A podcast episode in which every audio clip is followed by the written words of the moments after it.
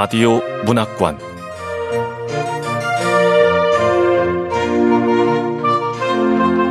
한국 단편 문학 특선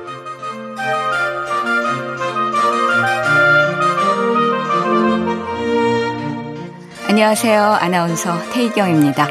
KBS 라디오 문학관 한국 단편 문학 특선 오늘 함께 하실 작품은 이서한 작가의 룹입니다.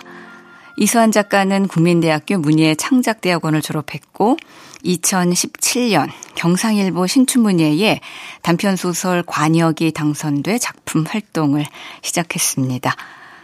2018년 목포 문학상에서 풍경으로 본상을 수상했고 2021년 동아일보 신춘문예에 중편소설 그 섬에 코끼리가 산다가 당선됐습니다. 소설집으로 밤의 연두, 그 섬에 코끼리가 산다가 있습니다.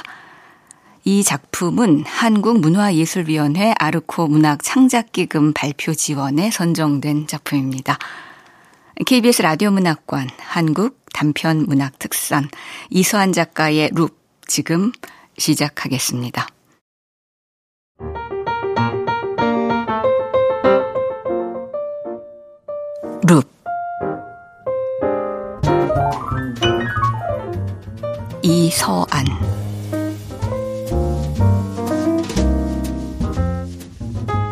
마켓에 그것이 올라왔을 때 두 눈이 섬광으로 치켜 떠졌다. 몇 달 동안 머리를 감을 때마다 대여서 줄기씩 빠져나가던 긴 머리카락이 이제 더 이상 빠져나가지 않을 것 같아 심장은 설레발로 콩닥거렸다. 혹여 누가 잽싸게 낚아챌까봐 나는 휴대폰을 초스피드로 작동시켰다. 지하철을 타고 서둘러 약속 장소로 가는 내내 들뜬 마음은 좀 채 가라앉지 않았다. 여러 번 실패를 맛보았던 때와는 전혀 다른 느낌이었다.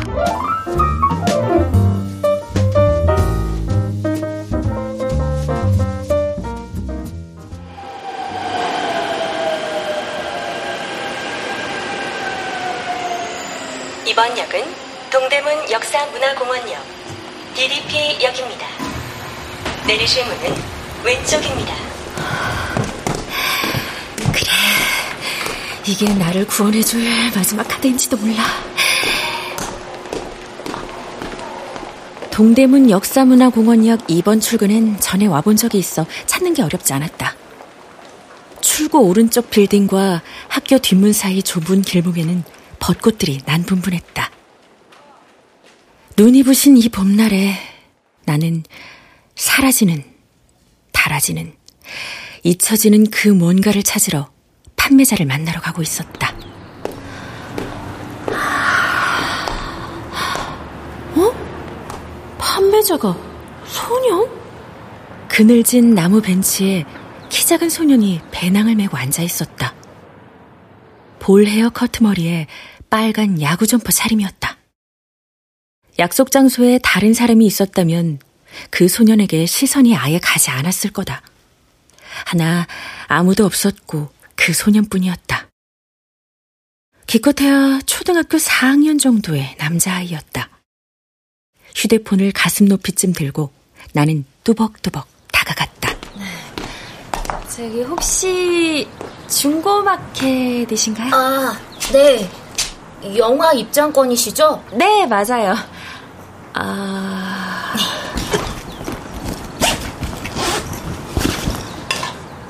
내가 그 다음 말을 못 건네자 아이는 바삐 둘러맨 배낭을 벤치 위에 놓고는 배낭의 지퍼를 쓱 열었다.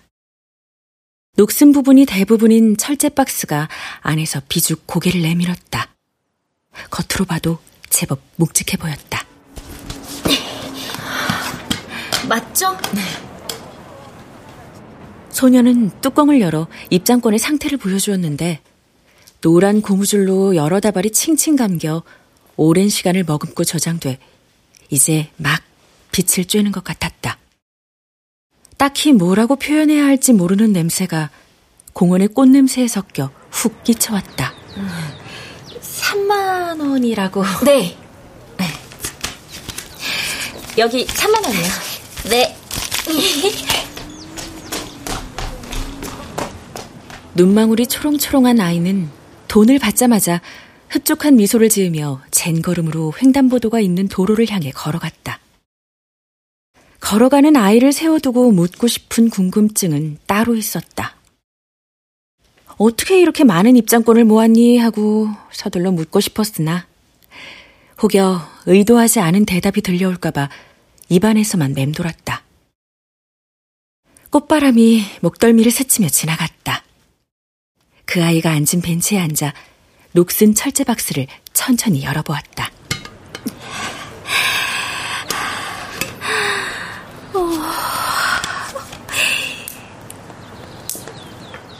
고무줄로 묶인 입장권을 대충 손가락으로 튕겨봐도 한 묶음에 수백 장은 좋게 넘어 보이는 입장권이 저마다 다른 색깔로 나를 쳐다보았다. 시간의 궤적에 묵은 내가 구릿하게 풍겨왔다. 득템했다는 즐거움을 만끽하러 녹슨 케이스를 지그시 끌어안아 보았다. 진상 교수의 말까지 떠올랐다. 졸업작품을 준비하다 보면 원치 않은 방향으로 흘러갈 때가 있지. 그러다가도 곧잘 본인의 영역을 뛰어넘는 아주 재미있는 작품들이 탄생하거든.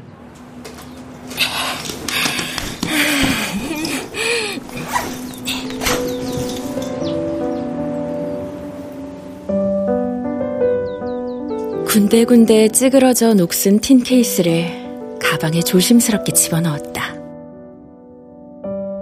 바람에 나부끼는 벚꽃잎들이 맑은 햇살 속에서 응원을 아끼지 않는 것도 같아 발걸음은 성큼 인도를 내디뎠다. 하얗게 피어오르는 구름처럼 마음이 마냥 부풀어 올랐다.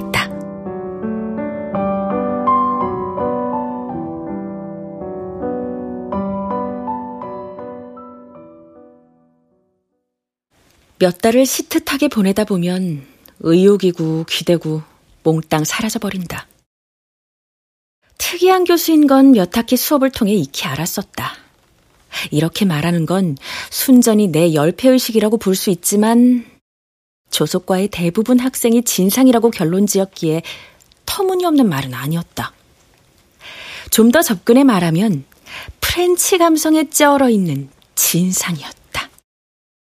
그는 유학 시절을 그리워하는지는 몰라도 프랑스 미술이나 영화에 등장한 인물의 대사들을 종종 인용했는데 이번엔 넷플릭스에서 방영되고 있는 드라마 시즌에 꽂혀 있었다. 크루와상, no, croissant, 샴페인, no, no, no, no, no, no, no, champagne. 내가 왜 갑자기 재수없게 프랑스어를 주절대느냐? 최근에 내가 프랑스 드라마를 봤는데 voulez-vous danser 나랑 춤을 출래요? 이 장면이 어찌나 달달한지. 아, 갑자기 웬 춤? 그렇게 졸업 작품 주제 얘기하다 웬 뜬금포 프랑스 드라마? 갑자기 웬 대사냐? 이 드라마에 나오는 여주인공과 그의 연인이 대화하는 걸 듣고 졸업작품 주제를 정했거든. 아. 그래서 졸업작품의 주제는 우리 주변에 사라지는, 달아지는, 잊혀지는 것들을 찾아 작품으로 만들어봐.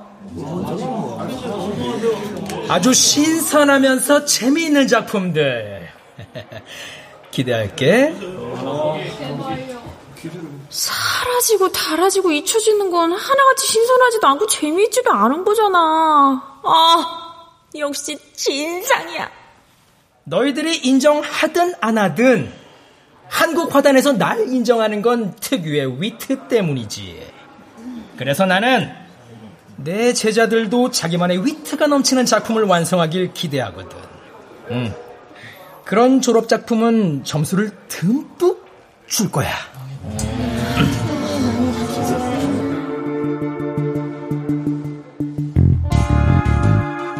어찌됐든 교수는 간간히 개인 전시도 여는 총망받는 아티스트였고 특유의 위트가 담긴 작품은 대중에게 강한 인상을 남겼다. 반대로 위트가 없는 우리의 작품은 점수를 받기 힘들었고 리포트조차 풍자와 재미, 위트가 남긴 신선한 작품을 매번 요구했다. 신선하면서도 재미있는 것들을 찾아 이것저것 찔러보고 있을 때 진우 선배가 소개한 갤러리의 전시는 소재를 찾고도 막막했던 작품의 밀도에 한 걸음 더 다가가게 했다.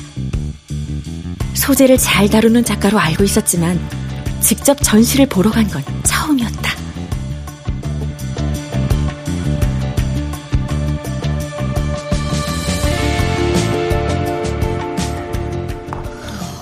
와, 공사 현장에서 나딘군은 철 그물망을 비틀어서 전혀 다른 색감과 질감으로 바꿔놨어. 음, 그래서 신선하고 독특해. 원용이 가진 특징과 변형까지 살려서 재해석한 작품이네요. 재질만큼 더 강렬하게 다가오는 것 같아요. 야, 물질과 공간을 적절하게 배치할 줄 아는 노련함. 와, 참, 부럽다. 등을 굽혀 해머를 두드리는 남자의 전체 조형물은 실제 사람의 크기보다 커 보여. 음, 어, 그러니까. 그것도 작가가 의도한 거겠지? 이 조형물은 그물의 자연스러운 암영으로 녹슨 부분을 살려 입체감을 줬고 순간 포착을 살린 동작은 역동미로 탈바꿈해서 어떻게 보면 컴퓨터 시뮬레이션의 가상 인체가 툭 튀어나와 움직이는 것 같기도 해. 신선하다. 아, 진짜. 아, 우리도 이런 작품을 만들어야 하는데. 아, 아니지. 능가하는 작품을 만들어야지. 어? 안 그래? 아, 아, 네, 선배님. 얘 표정 좀 봐. 아, 완전 감탄했나 본데? 아, 뭐 감탄한 거는 어저께도 마찬가지인데요. 어? 아, 아, 그건 그래. 아, 진우 니 덕분에 좋은 거 구경했다, 야. 어? 저, 선배님들, 저 먼저 나가서 관람 후기 잡고 있을게요. 어, 그래, 그래, 그래. 관람 후기는 여기 적으면 되죠? 아, 네, 읽습니다. 단순한 작품이야. 나도 이 정도는 할 수 있겠어. 하지만 이렇게 적을 수는 없고. 신선합니다. 비아냥거림을 관람 후기에 쓸 수 없었던 이유는 공간을 압도하는 작품의 부피에 있었다. 여기저기서 사람들의 찬사 어린 시선이 느껴졌다. 소재 찾기에 급급했던 나 자신의 초라한 현실이 대비되어 나를 더욱 오그라들게 했다. 전시회 어땠어? 오조교님이 그러던데 철 그물망을 비틀어서 만들었다며? 어. 솔직히 신선하고 좋더라. 나도 갈걸. 그날 졸업작품 했을 재료 나르느라. 아, 교수님하고 졸업 작품 컨셉 면담하는 거 7월이 너 차례지? 뭐 할진 정했어? 아니, 아직. 그래서 졸업을 미루면 어떨까? 그 정도야? 아, 그럼 엄마 아빠한테는 뭐라고 돌려대지? 아씨, 이게 다 교수님 때문이야. 다른 학교는 졸업 작품 주제는 자유롭게 하라고 한다던데. 너 엄살이 아니라 진짜 막막하구나. 어, 절박해. 중고마켓에서 철제 박스 매물을 봤을 때 필연이란 단어가 떠오른 건 절박함이 가져다 준 귀결이었는지도 모를 일이었다. 녹슨 박스는 녹슬었던 시간만큼 나를 매료시켰다. 무엇보다도 그 박스 안에 수천 장의 영화 입장권은 내 주머니를 탈탈 털게 만들어도 좋을 만큼 신나는 물건이었다. 하지만 거기까지였다. 음... 아, 이상히 하릇한 냄새도 나고. 이 쿰쿰한 영화 입장권으로 뭘 하지? 아, 응? 중고마켓 채팅창에 알림이 왜... 어제 입장권 판 사람인데요. 죄송하지만 그 입장권 돌려주실 수 있을까요? 판매 금액의 10배로 배상하겠습니다. 아, 뭐야? 돌려달라고? 초등학생이 보낸 문자로 보기에 사뭇 어른스러웠다. 귀찮아질 게 뻔해 답장을 보내지 않고 폰을 끄려고 할 참이었다. 연이어 두 번째 채팅 알림이 왔다. 누나, 돌려주세요. 제발요. 필요 없는 줄 알고 모르고 판 거예요. 아, 저 어이가 없네. 아니, 애초에 팔지를 말든가. 판다고 중고마켓에 올릴 돈 언제고 다시 돌려달라니. 판매 금액의 10배를 더 받고 안 받고의 문제가 아니었다. 소년 못지않게 내 상황 역시 절박했다. 이미 소재 기획안을 제출한 뒤라 물을 수도 없었다. 잠을 제대로 못 자고 깬 탓일까. 머리가 지끈거렸다.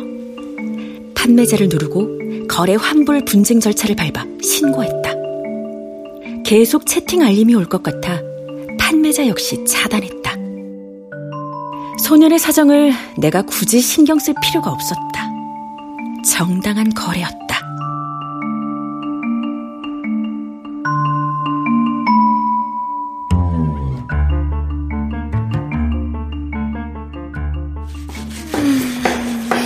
잘 돼가? 아니, 연수 넌? 표정 보니까 뭔가 정했는데. 응. 전에 내가 말했었지. 뭐? 썩은 나무? 응, 응. 아무래도 그걸로 밀고 나갈까봐. 괜찮을 것 같아. 그 전부터 나무 둥치로 작품 만들겠다더니. 축하해. 연수의 집요한 선택은 늘 주요했다. 작품의 기선을 잡은 연수는 몸 전체가 상규돼 보였다. 썩은 나무를 옮기며 생긴 연수의 팔 근육마저 작품 같았다. 우리 집 마당에 썩은 나무로 꽉꽉 차 있잖아. 엄마 아빠는 냄새 난다고 눈살 찌푸려. 어, 어. 연수가 하는 말들이 도통 내 귓가에 머물지 않았다. 솔직히 연수가 부러웠다. 콘셉트도 확실히 정해졌고 주제를 향해 여러 다양한 아이디어로 하나하나 완성을 향해 갈 게 분명했다. 거기에 위트만 한 방울 떨어뜨려 준다면 끝나는 일이었다. 이미 연수는 마쉘이라 불리는 교수의 사랑받는 제자였다. 3학년 과제 때도 칭찬을 도맡아 받았다. 문득 원룸에 움직이기도 불편하게 차지하고 있는 박스 안에 갇힌 소품들이 떠올랐다. 담당 교수는 매번 주제를 정해 설명할 때는 고개를 끄덕이더니 여러 번 바뀐 소재에 대해 조금은 우려를 드러냈다. 음, 음, 그래도 뭐 걸터듬다 보면 반드시 찾게 돼 있어. 그 과정은 꼭 필요한 거야. 그래도 교수는 자신의 교수다움을 뽐내고 싶었는지 대화의 끝에 불쑥 마지막 말을 집어넣었다. 볼품 없었던 누더기 천에 꽤 볼만한 천을 기워넣은 듯 어색했지만 자꾸만 마지막 말을 곱씹게 되었다.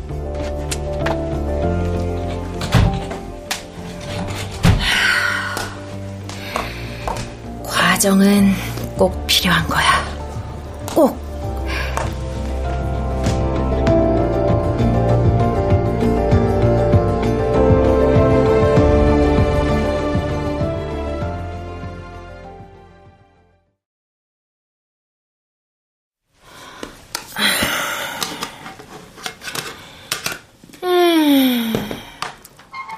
된 영화 입장권으로 뭘 하지?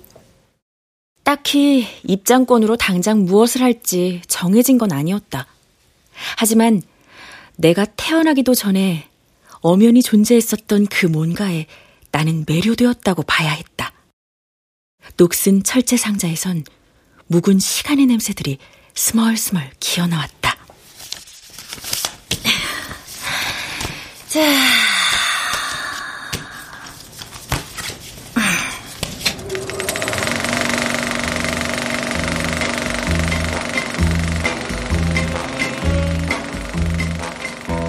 원룸 바닥에 통을 탈탈 털어가며 퍼질러 놓으니 참으로 셀 수 없을 만큼 많은 입장권과 발행 숫자들이 신기하게 시간을 돌려놓았다. 바닥에 깔린 입장권은 몇천 장이 아니라 좋기 만 장은 넘어 보였다. 도대체 어떻게 해서 이렇게 많은 입장권을 모은 걸까? 아니, 그리고 왜 이걸 버리지 않고 모아둔 거지? 우표 수집은 발행된 곳과 날짜에 따라 가격이 달라지니까 오래 묵힐수록 돈이 되지만 철진한 영화 티켓은 딱히 경매로 팔리지도 않는데 굳이 왜? 내가 태어나기도 전의 시간들이 압축되어 수많은 입장권으로 바닥에 깔려 있었다. 대부분의 티켓은 구겨져 있었고 인쇄된 부분들이 번져 있기도 했다. 입장권 중 몇백 장은 관람한 티켓이었다. 다른 티켓들과의 공통점이라면 연도와 시간대, 영화 제목이 같은 티켓들이 각각 두 장씩이었다. 즉, 한 사람이 두 장씩 구입했던지 아니면 두 사람이 한 장씩 구입했다는 말인데 티켓을 구입한 사람이 영화를 너무나 좋아했다면 지금의 이 티켓들은 마땅히 사용되어야 했다. 몇 장을 제외한 티켓들은 뜯겨진 흔적들이 거의 없었다. 사용한 티켓보다 사용하지도 않은 영화 티켓이 훨씬 더 많아. 영화 티켓은 샀지만 영화관에는 들어가지 않는 영화만이야? 근데 같은 영화 같은 시간대표가 두 장씩이잖아. 아, 한두 장이면 몰라도 수백 장을 말이 안 돼. 아, 아유 그래도 어떻게든 이 영화 티켓으로 졸업 작품을 만들어야 하는데. 이번 입장권은 다섯 번째로 시도하는 작품이었다. 이 친구만은 어떻게든 살려내야 했다. 그러나 막상 만 장이 넘는 입장권을 원룸 바닥에 펼쳐놓자 펼쳐놓은 입장권 수보다 더 큰 막막함이 밀려들었다. 그 소년을 만날 때만 해도 이 녹슨 철제 박스를 가방에 넣어올 때만 해도 여러 아이디어가 솟구쳤지만 무더기로 펼쳐놓자 구타분한 냄새에 어찌할 바 모르는 내가 입장권과 세트로 퍼질러 있었다. 아, 이게 다 몇 장이야? 정확한 장수는 몰라요. 세다가 포기했어요. 여든 여섯, 여든 일곱, 여든, 아니, 여든 여섯, 여든 일곱, 여든, 여든 아홉, 안. 암산이 자꾸 버벅대자 어깨와 손가락에 이어 뒷목마저 아파왔다. 그 소년이 세는 것을 포기했다는 말이 그냥 흘린 말이 아니었다. 두 손에 입장권을 가득 담아 냄새를 맡아보았다. 아, 이게 무슨 냄새지? 쿰쿰한 것만은 아니야. 달달하기도 하고 익숙한 냄새인데 불빛에 비춰보면 기발한 아이디어가 아, 나 아유, 해라 모르겠다. 낙엽처럼 수천 장의 입장권을 아래서 위로 뿌려보고 식탁 위에 올라가 뿌려보았다. 그때 분분히 떨어지는 입장권 사이로 매캐한 먼지가 흐릿한 영상처럼 코로 들어왔다. 또 모르잖아. 음. 작품을 만들어가는 중에 티켓이 모자라거나 또 곁들일 소재가 생겨날 수 있었기에 나는 중고마켓에 혹시나 싶어 다시 영화라고 검색을 시도해봤다. 지금 상영하는 영화 티켓들만 계속 넘기던 중에 저번에 산 것과 비슷한 느낌의 티켓 더미가 담겨 있는 틴 케이스가 있었다. 오래된 영화 티켓 파는 사람. 또 있다. 오래된 영화 티켓 두장 9,000원. 설마 같은 판매자? 아, 아닐 거야. 효창공원역가 3번 출구. 거래할 동네도 이름도 달라. 판매한 상품의 기록도 다르고. 게다가 이 판매자는 지금까지 판매한 상품이 고작 나눔 두 개야. 다른 사람이 분명해. 오래된 영화 티켓 구입하고 싶습니다.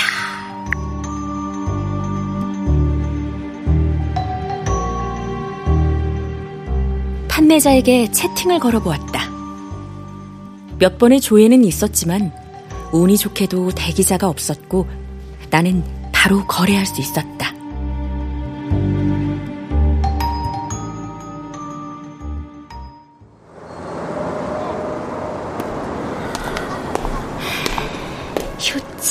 강공원 역 앞 3번 출구.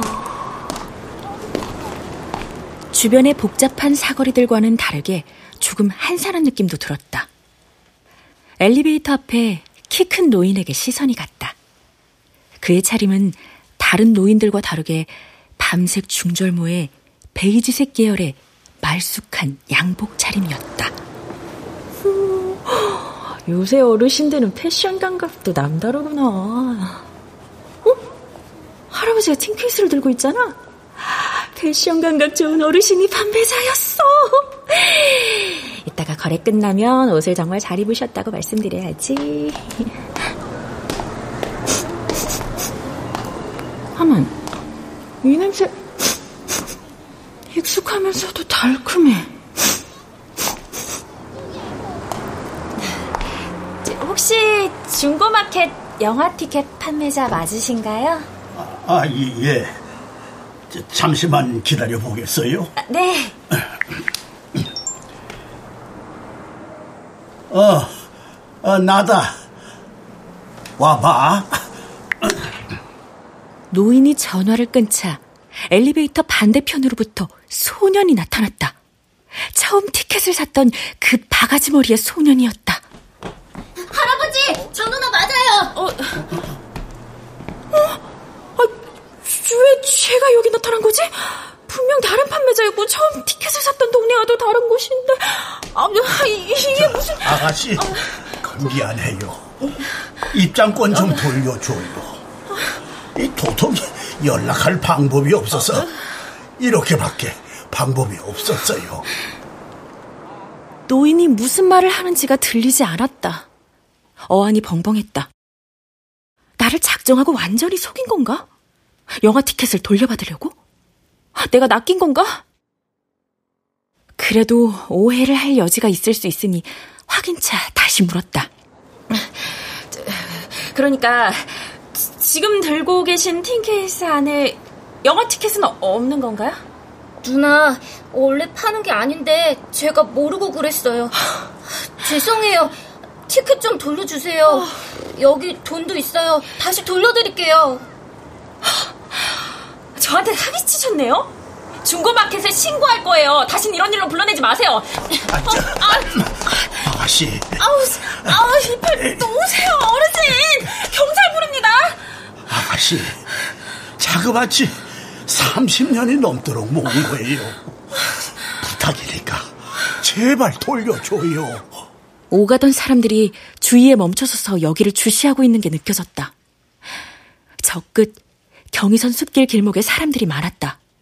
저 안으로 휩쓸려 사라지면 나를 찾지 못할 터였다. 이곳을 벗어나야 했다.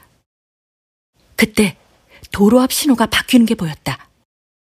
노인의 팔을 뿌리치고 무작정 횡단보도를 건너 숲길 안으로 뛰어들어갔다. 아가씨! 아가씨! 이럴 줄 알았으면 단화를 신고 오는 게 아니었다. 밑창이 평평한 신발을 신고 중고 거래를 하러 오는 게 아니었다. 발바닥이 얼얼하게 아파왔다. 얼마쯤 뛰었을까? 공덕역으로 들어가는 출입구가 보였다.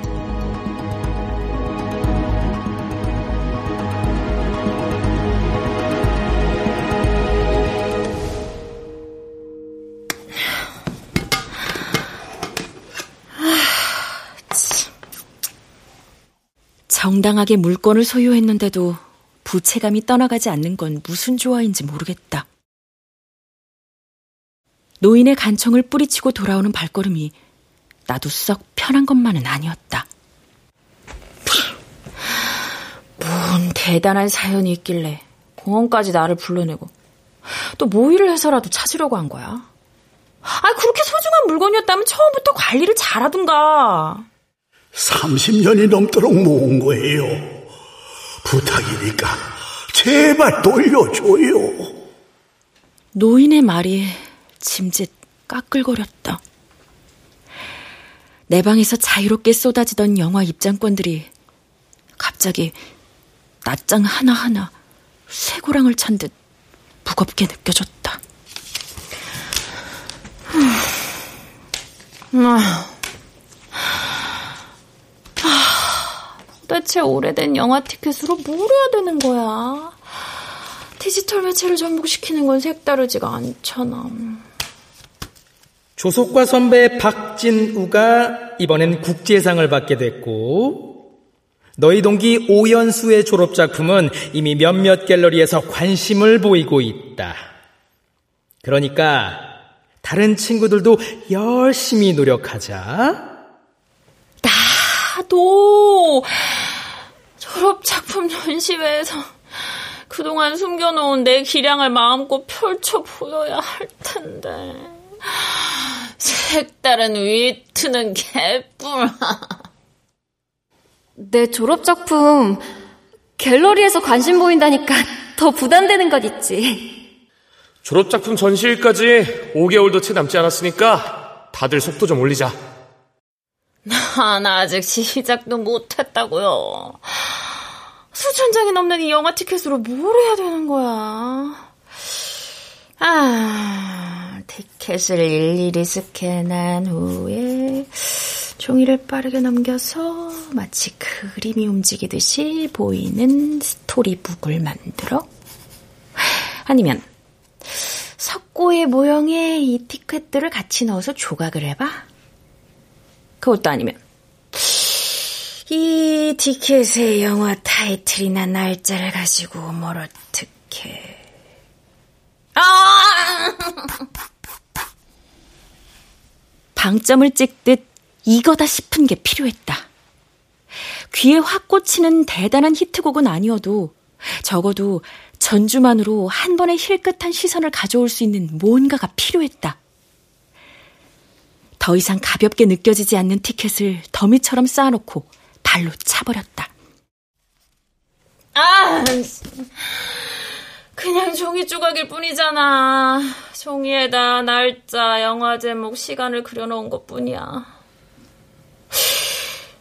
그런데 이 할아버지는 왜 입장권을 이렇게 많이 모은 걸까? 아가씨, 미안해요. 입장권 좀 돌려줘요. 도대체 왜?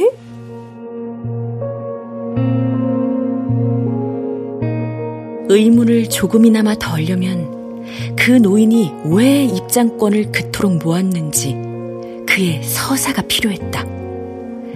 차단한 계정을 풀었다. 한 달이 다 돼갈 즈음 나는 소년에게 연락을 시도했다.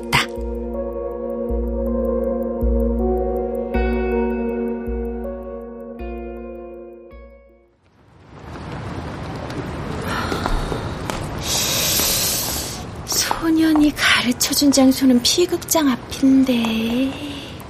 옛날에 지어진 오래된 극장 있잖아요. 극장 앞에 가면 할아버지 만날 수 있을 거예요. 소스 들어갔다가 이 노인이 어떻게 나올지 모르니까 조심해야 돼. 저녁 시간에 노인이 거기서 무얼 하는지는 소년은 일러주지 않았다. 지난번 입장권을 돌려주지 않아 그 노인은 나에게 좋지 않은 감정을 가지고 있을 게 뻔했다.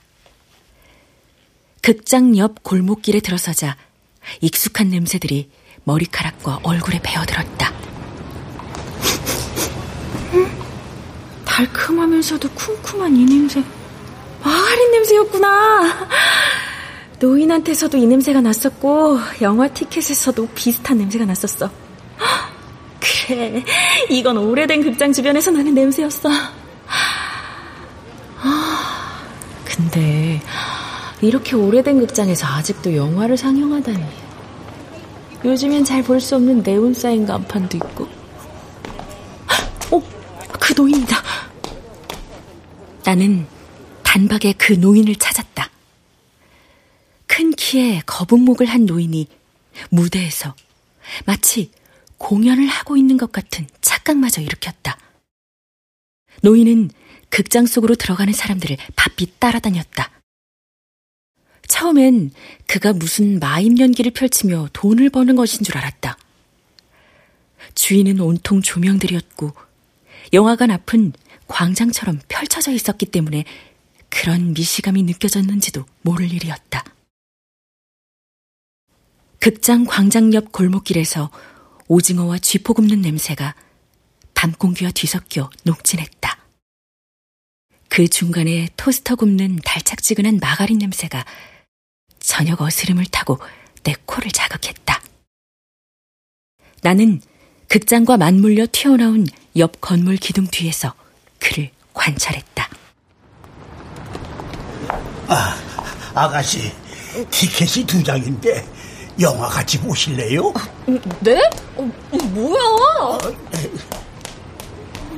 저 할아버지 왜 저래? 혼자 오는 여자만 발견하면 달려가서 뭐라고 하잖아. 자세히 들어보면 영화 보자는 말 같고 그럼 여자들은 죄다 무시하면서 도망을 가. 아, 참, 아 미친 거 아니야? 아, 저런 노인한테 무슨 사연을 듣겠다고 온 건지 원.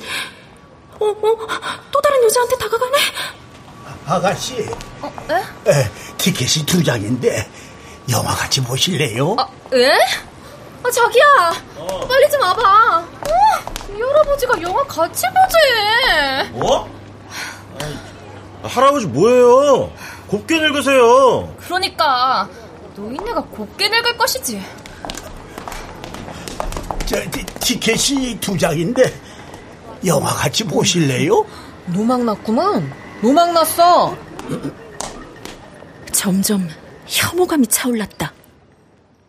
성추행 같은 뉴스 기사들이 오버랩된 건 노인의 타깃이 대개 여성이었고 혼자 영화를 보러 오는 여성이 대상이었기에 더욱 그랬다. 그러나 혼자서 영화를 보러 오는 여자들을 발견하기는 드물었다. 한 달 전에 공원에서 내 팔목을 붙잡던 우악스러운 손이 떠올라 소름마저 끼쳤다. 그때 바로 신고했었어야 했는데 추잡한 짓거리를 보자니 내가 낯이 뜨거워졌다. 이런 인간에게 졸업작품을 부탁하려고 나온 내가 한심해졌다. 더 있을 필요가 없겠다고 돌아서려는 찰나에 노인은 어떤 사내에게 다가갔다. 티켓이 두 장인데 영화 같이 보실래요? 예? 아유, 아, 저, 아, 영화 같이 보실래요? 어, 뭐, 뭐예요, 할아버지?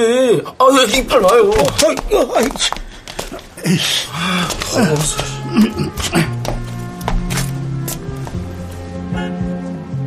그 사내가 노인의 팔을 뿌리치자 입장권 크기의 종이 두 장이 공중에서 흩어지는 장면이 시야로 들어왔다. 무릎을 꿇은 노인이 고개를 숙이고 바닥에서 그 종이를 주었는데 영화 입장권이었다. 극장 앞 광장에는 다양한 사람들이 지나다녔고 거절당한 그의 굽혀진 등에 어둠처럼 강한 외로움이 서성거렸다. 그는 항시 거절당하는 노인이었다.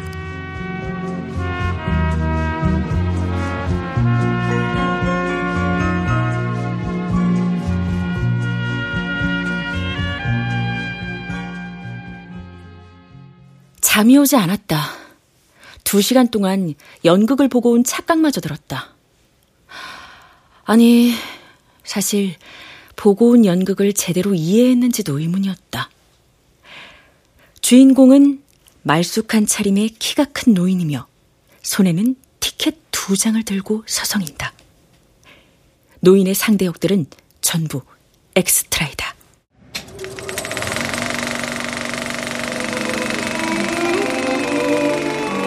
네?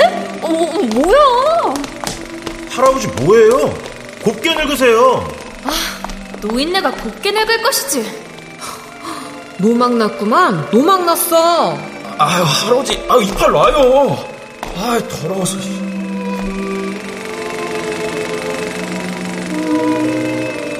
케이스 안엔 구겨진 입장권 수천 장이 널브러져 있다. 노인의 움켜진 손에서 거절당한 입장권들이었다. 몇십 년을 고스란히 거절당한 것인지도 몰랐다. 그가 손에 움켜쥐었던 티켓들이 지금 내 원로 바닥을 뒤덮고 있다. 아니, 그가 한 번쯤은 손에 쥐었던 시간들이다. 갑자기 티켓에 적혀 있던 날짜들이 우르르 내게로 쏟아지는 것 같았다. 결코 가벼운 무게가 아니었다. 30년이란 시간은 내 나이를 훌쩍 뛰어넘어 내가 존재하기도 전의 시간이었다. 그 시간으로부터 노인은 극장 앞을 서성였다는 것인가?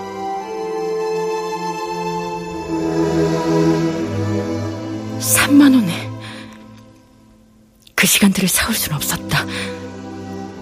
3만 원엔 도저히 살 수 없는 가격이었다. 노인을 만나고 온 뒤의 부채감은 결국 시간의 값이었다.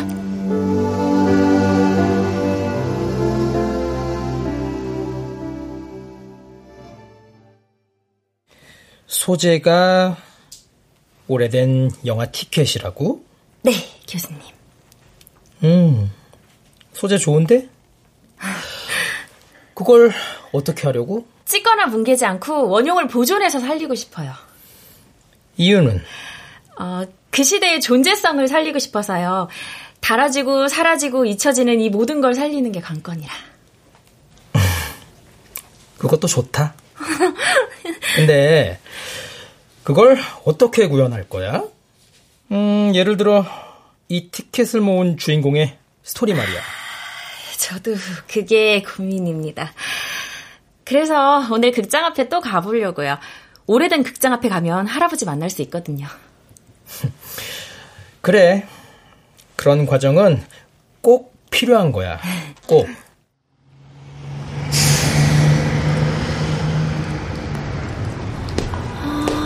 할아버지가 오늘은 없잖아.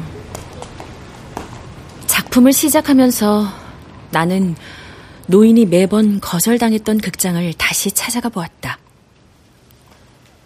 극장 앞은 늘 그랬듯 조명이 눈부시고 화려했다.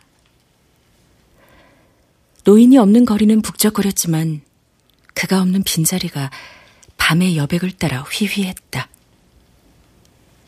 다시 생각의 꼬리는 처음으로 되돌아갔다.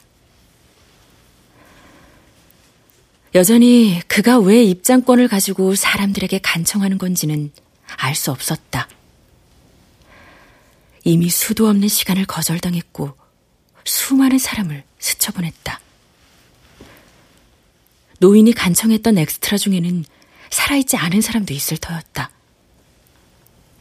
그만큼 긴 시간이었다.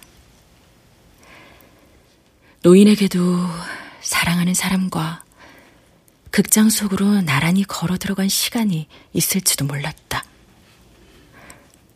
어떤 시점부터는 찢어진 티켓보다 온전한 두 장의 티켓이 수두룩했다.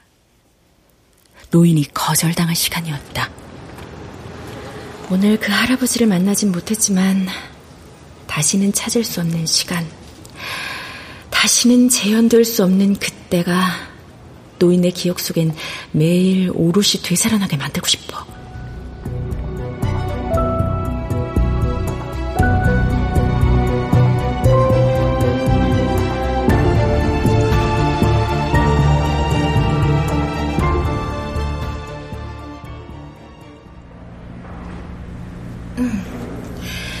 아, 졸업작품 중간 발표 시작하겠습니다. 작업은 저희 지휘자 작업실에서 진행 중이라 제가 찍어온 화면을 보면서 설명해 드리겠습니다. 아, 얇은 철판보다는 알루미늄판에 광석을 입힌 공간 지지대를 다이아몬드 모양으로 만들었고요. 입체각을 따라서 수천 장의 입장권을 카드 섹션처럼 입체 효과를 살렸습니다. 이야, 저 작업도 만만치 않았을 텐데. 그러니까, 야, 너 잠도 못 잤겠다. 지금은 화면으로 보기 때문에 냄새를 맡을 수 없지만 실제로 이 작품 옆에 가면 마가린 냄새가 날 겁니다. 마가린 냄새? 그건 어떻게 작업한 거죠? 네. 입장권마다 녹은 마가린에 입수를 시켰다가 건져내기를 반복했습니다. 마가린만으로는 향이 부족할 것 같아서 풍미를 더한 버터도 겸허해서 향을 더했고요. 요리도 했네, 요리도 했어. 사실 할아버지가 풍긴 향이 버터 향인지 마가린 향인지 알 길이 없었지만 이 작품의 색다른 위트라면 후각입니다. 실제로 길거리 토스트에서 나는 냄새는 싼 마가린이 대부분이더라고요. 또 하나! 저는 가까이서 보면 시대를 아우르는 영화 입장권이지만 멀리서 보면 순간의 반짝임을 담고 싶었습니다. 그래서 입장권의 색깔이 다양했기 때문에 빛이 반사되는 결정들의 입체적 음영을 포착해서 담아냈는데요. 보다시피 천장에 매단 기다란 두 줄을 따라서 2m 50cm의 다이아몬드 입체각을 세웠습니다. 그리고 아래 좌우는 거치대를 밑에서 쏘듯이 세워서 잔잔한 바람을 일으키는 펜을 타이머에 맞춰서 돌아가게 했습니다. 그렇게 하니까 마치 입장권이 바람에 산들거리는 것처럼 보이고 그럴 때마다 무가린의 뭐 풍미가 슬쩍슬쩍 풍겨 나오겠네. 네, 맞습니다. 저는 부피를 떠나 광석의 무게가 흐르는 시간의 무게감, 무게감을 표현하고 싶었습니다. 그리고 입체각의 맨 아래엔 휴대폰을 붙였습니다. 휴대폰이요? 네. 휴대폰에 룩 LOOP라고 적힌 글자가 지웠다가 다시 나타나기를 반복하도록 했습니다. 룹은 다들 알다시피 고리, 반복이란 뜻이잖아요. 간직하고 싶은 기억은 때로는 우리를 갇힌 시간으로 데려가죠. 그 자리를 계속 헛돌다 보면 어느덧 선명했던 기억엔 반짝거리는 필터가 씌워지지 않을까요?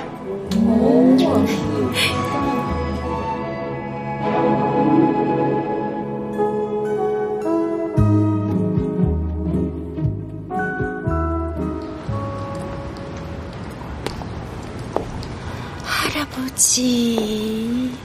오늘은 있다. 아가씨, 티켓이 두 장인데 영화 같이 보실래요?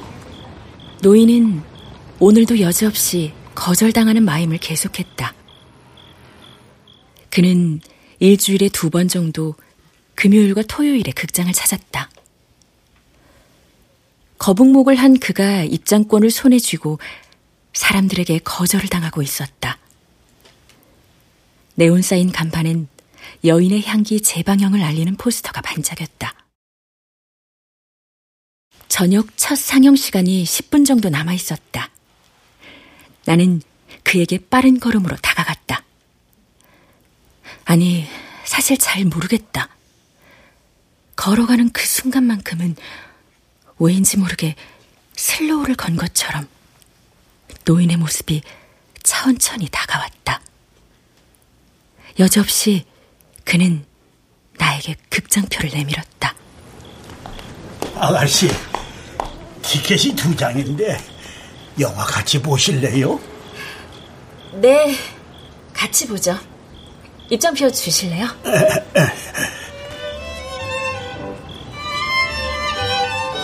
네온 사인의 불빛이 노인의 눈과 내 눈을 동시에 통과했다.